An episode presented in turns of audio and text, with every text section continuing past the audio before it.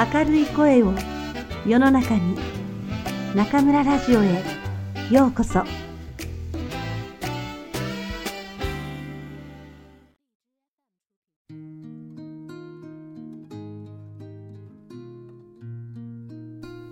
あなたにありがとう。松浦弥太郎第一章。人とつながるということ。始まりはいつも自分から。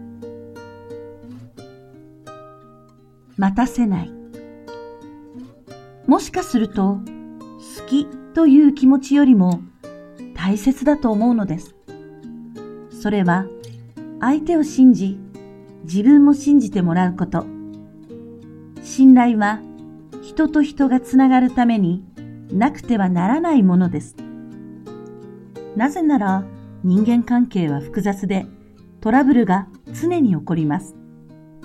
思いがけない出来事に立て続けに見舞われたとき、お互いを結びつけているのが好きという気持ちだけではあっさり崩れ落ちてしまいます。好きというのは自然で美しい気持ちですが、万能かといえば少し違う気がするのです。お互い好意を持っている相手とだけ付き合えばいい。そんな世界はどこにもありません。仮にあったとしても、ちっぽけで狭い、つまらない世界でしょう。また、いくら好きな者同士でも、災難に見舞われたとき、意見が対立したとき、好きだけでは乗り越えられないこともたくさんあります。多少タイプの違う相手とも関わっていく。考え方や価値観の違う相手とも付き合っていく。そうしてこそ、僕たちは成長できるはずだし、違う自分になれるのではないでしょうか。自分はどういう人を信頼しているのだろうか。改めて考えてみると、二つの答えが浮かんできます。一つは、逃げない人。仕事でもプライベートでも、大きくても小さくても、トラブルは日常的に起きます。大切なのはトラブルが起きるかどうかではなく、どのように立ち向かうか。何かしらトラブルが起きたとき、決して責任転嫁しない人を僕は信頼しています。失敗を私のせいですと完全と受け止められる人。ミスの重みにしゃがみ込んでしまうことなく、どうすればいいかを顔を上げて考えられる人。そんな人は好きや嫌いを超えて信じられます。だから自分もごまかしたり、取り繕ったり、逃げたりしない人でありたいと、いつも心に誓っています。逆に言えば、失敗やアクシデントから逃げないことは、信頼される人になるための最良の道ということです。信頼している人の二つ目は、待たせない人。人間関係の基本は約束を守ることです。それは大原則としてずっと胸に抱いていなければなりません。それでも待ってもらわなくてはならない時はあります。例えば、絶対に一週間後に間に合います。大丈夫です。と引き受けた仕事でも、取り掛かったら思い通りに進まないこともあります。不意の出来事で目論みが狂ったりするのもよくあることです。ギリギリまで約束を守ろうと精一杯頑張ったとしても、一週間後にできませんでしたというのは論外でしょう。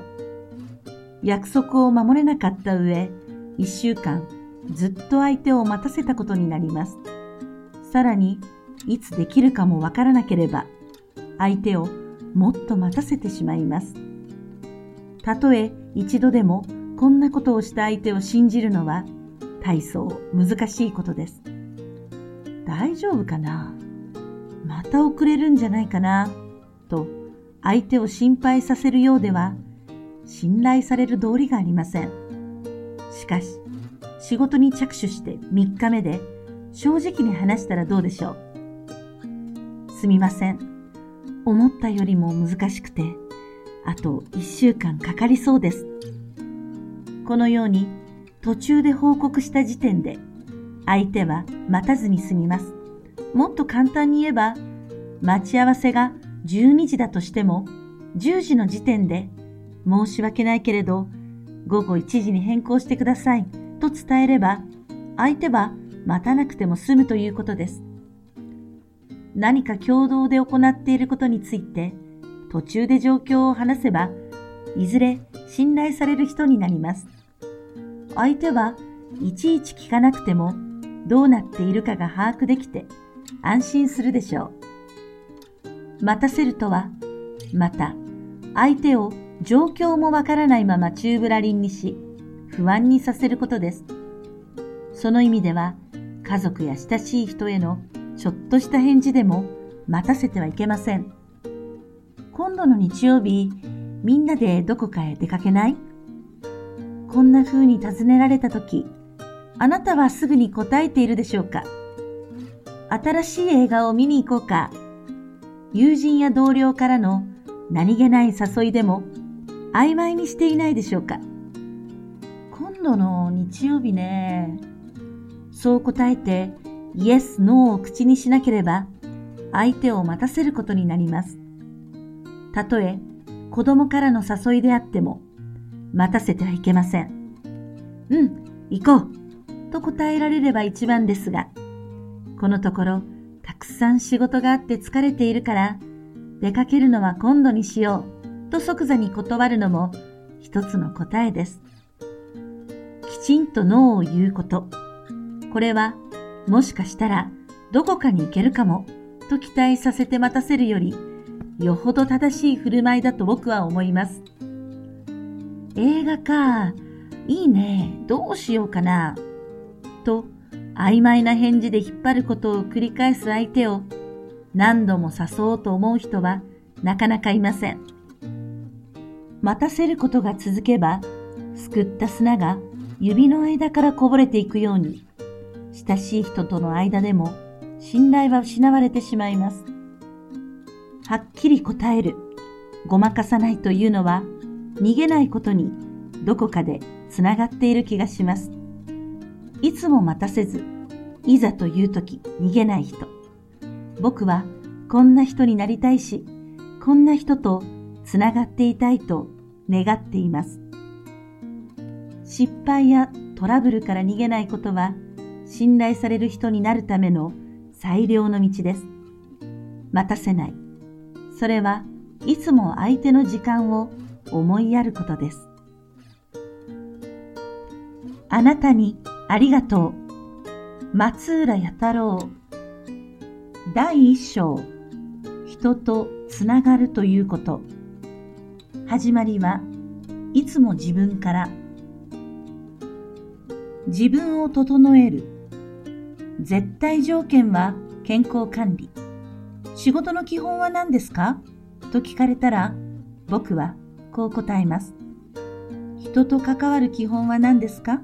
と聞かれても、僕の答えは同じです。すべてにおいて必要なのは、まず自分を整えることだと思っています。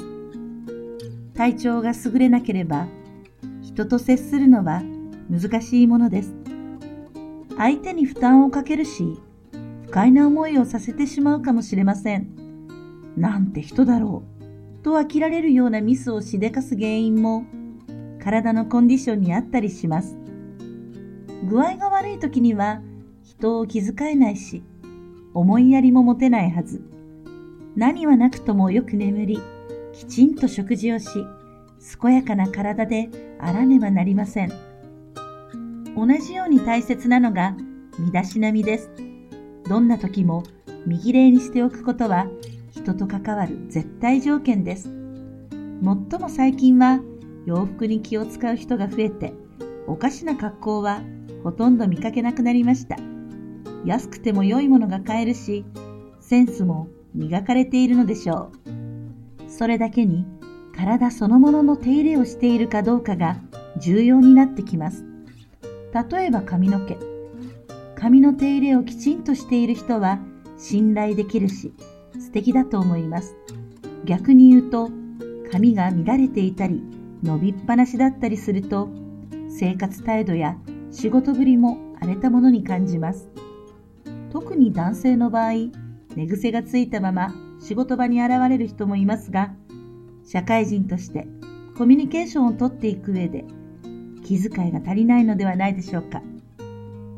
跳ねた髪が〇〇さんの愛嬌があるところ、こんな具合に好意的に受け止めてもらうのは結構難しいことです。大人になればなおさらです。女性の場合、髪は人の目が自然に行くところです。いくら素敵な服を着ていても、髪が乱れていると台無しになるので、気を配りすぎるくらいでいいと思います。髪と並んで手が綺麗な人も素敵です。男女を問わず、指先というのは目立つもので、ふと差し出した指が汚かったり、ペンを使う手が汚れていると、なんだか幻滅してしまいます。手の綺麗さは信頼感、安心感にもつながると考えているので、僕自身、指先や爪の手入れは怠らないようにしています。もっとも僕が言う綺麗な手とは何も白魚のような指ではありません。畑仕事をする人は爪の間にアクが入るし、機械を使う仕事の人は油が染み込んだ分厚い手になります。人から見たら汚れた手かもしれませんが、手入れをしているかいないかはちゃんとわかります。レストランで働いている僕の知人の手は女の子なのに傷だらけです。日々酷使しているからかなり荒れてもいます。しかし彼女が丁寧に手を使っていること、使った後は大切にケアしていることはわかります。だからその手は綺麗な手です。靴職人がなめし革のようになった分厚い手のひらに丁寧にクリームを塗っているのを見ると尊敬の念が湧いてきます。アトピーや皮膚の炎症があっても、その人が心配りを持って手入れしていれば、どんな手も綺麗な手だと思います。洋服は指向性が高い趣味のもので、人それぞれそこを測る物差しは僕は持ち合わせていないのです。しかし、髪と手はその人が何を大切に生きているか、ライフスタイルを測る尺度のような気もします。服と違って取り替えられないし、自然に現れてしまいます。手入れといっても、特別に飾り立てる必要はありません。髪はまめに切って、きちんと洗う。手は爪を手入れし、ハンドクリームを塗り、たまにマッサージすれば万全だと思います。女性に気をつけてほしいなと思うのは、あまりに飾り立てると清潔感から遠ざかるということ。髪も爪もやりすぎると自分を整え右霊にするという目的からどんどん外れてしまうようです。身だしなみやおしゃれとは礼儀の一つなのです。よく眠り、きちんと食事をし、健やかでいること、人と関わる絶対条件です。どんな時も右礼にしておきましょう。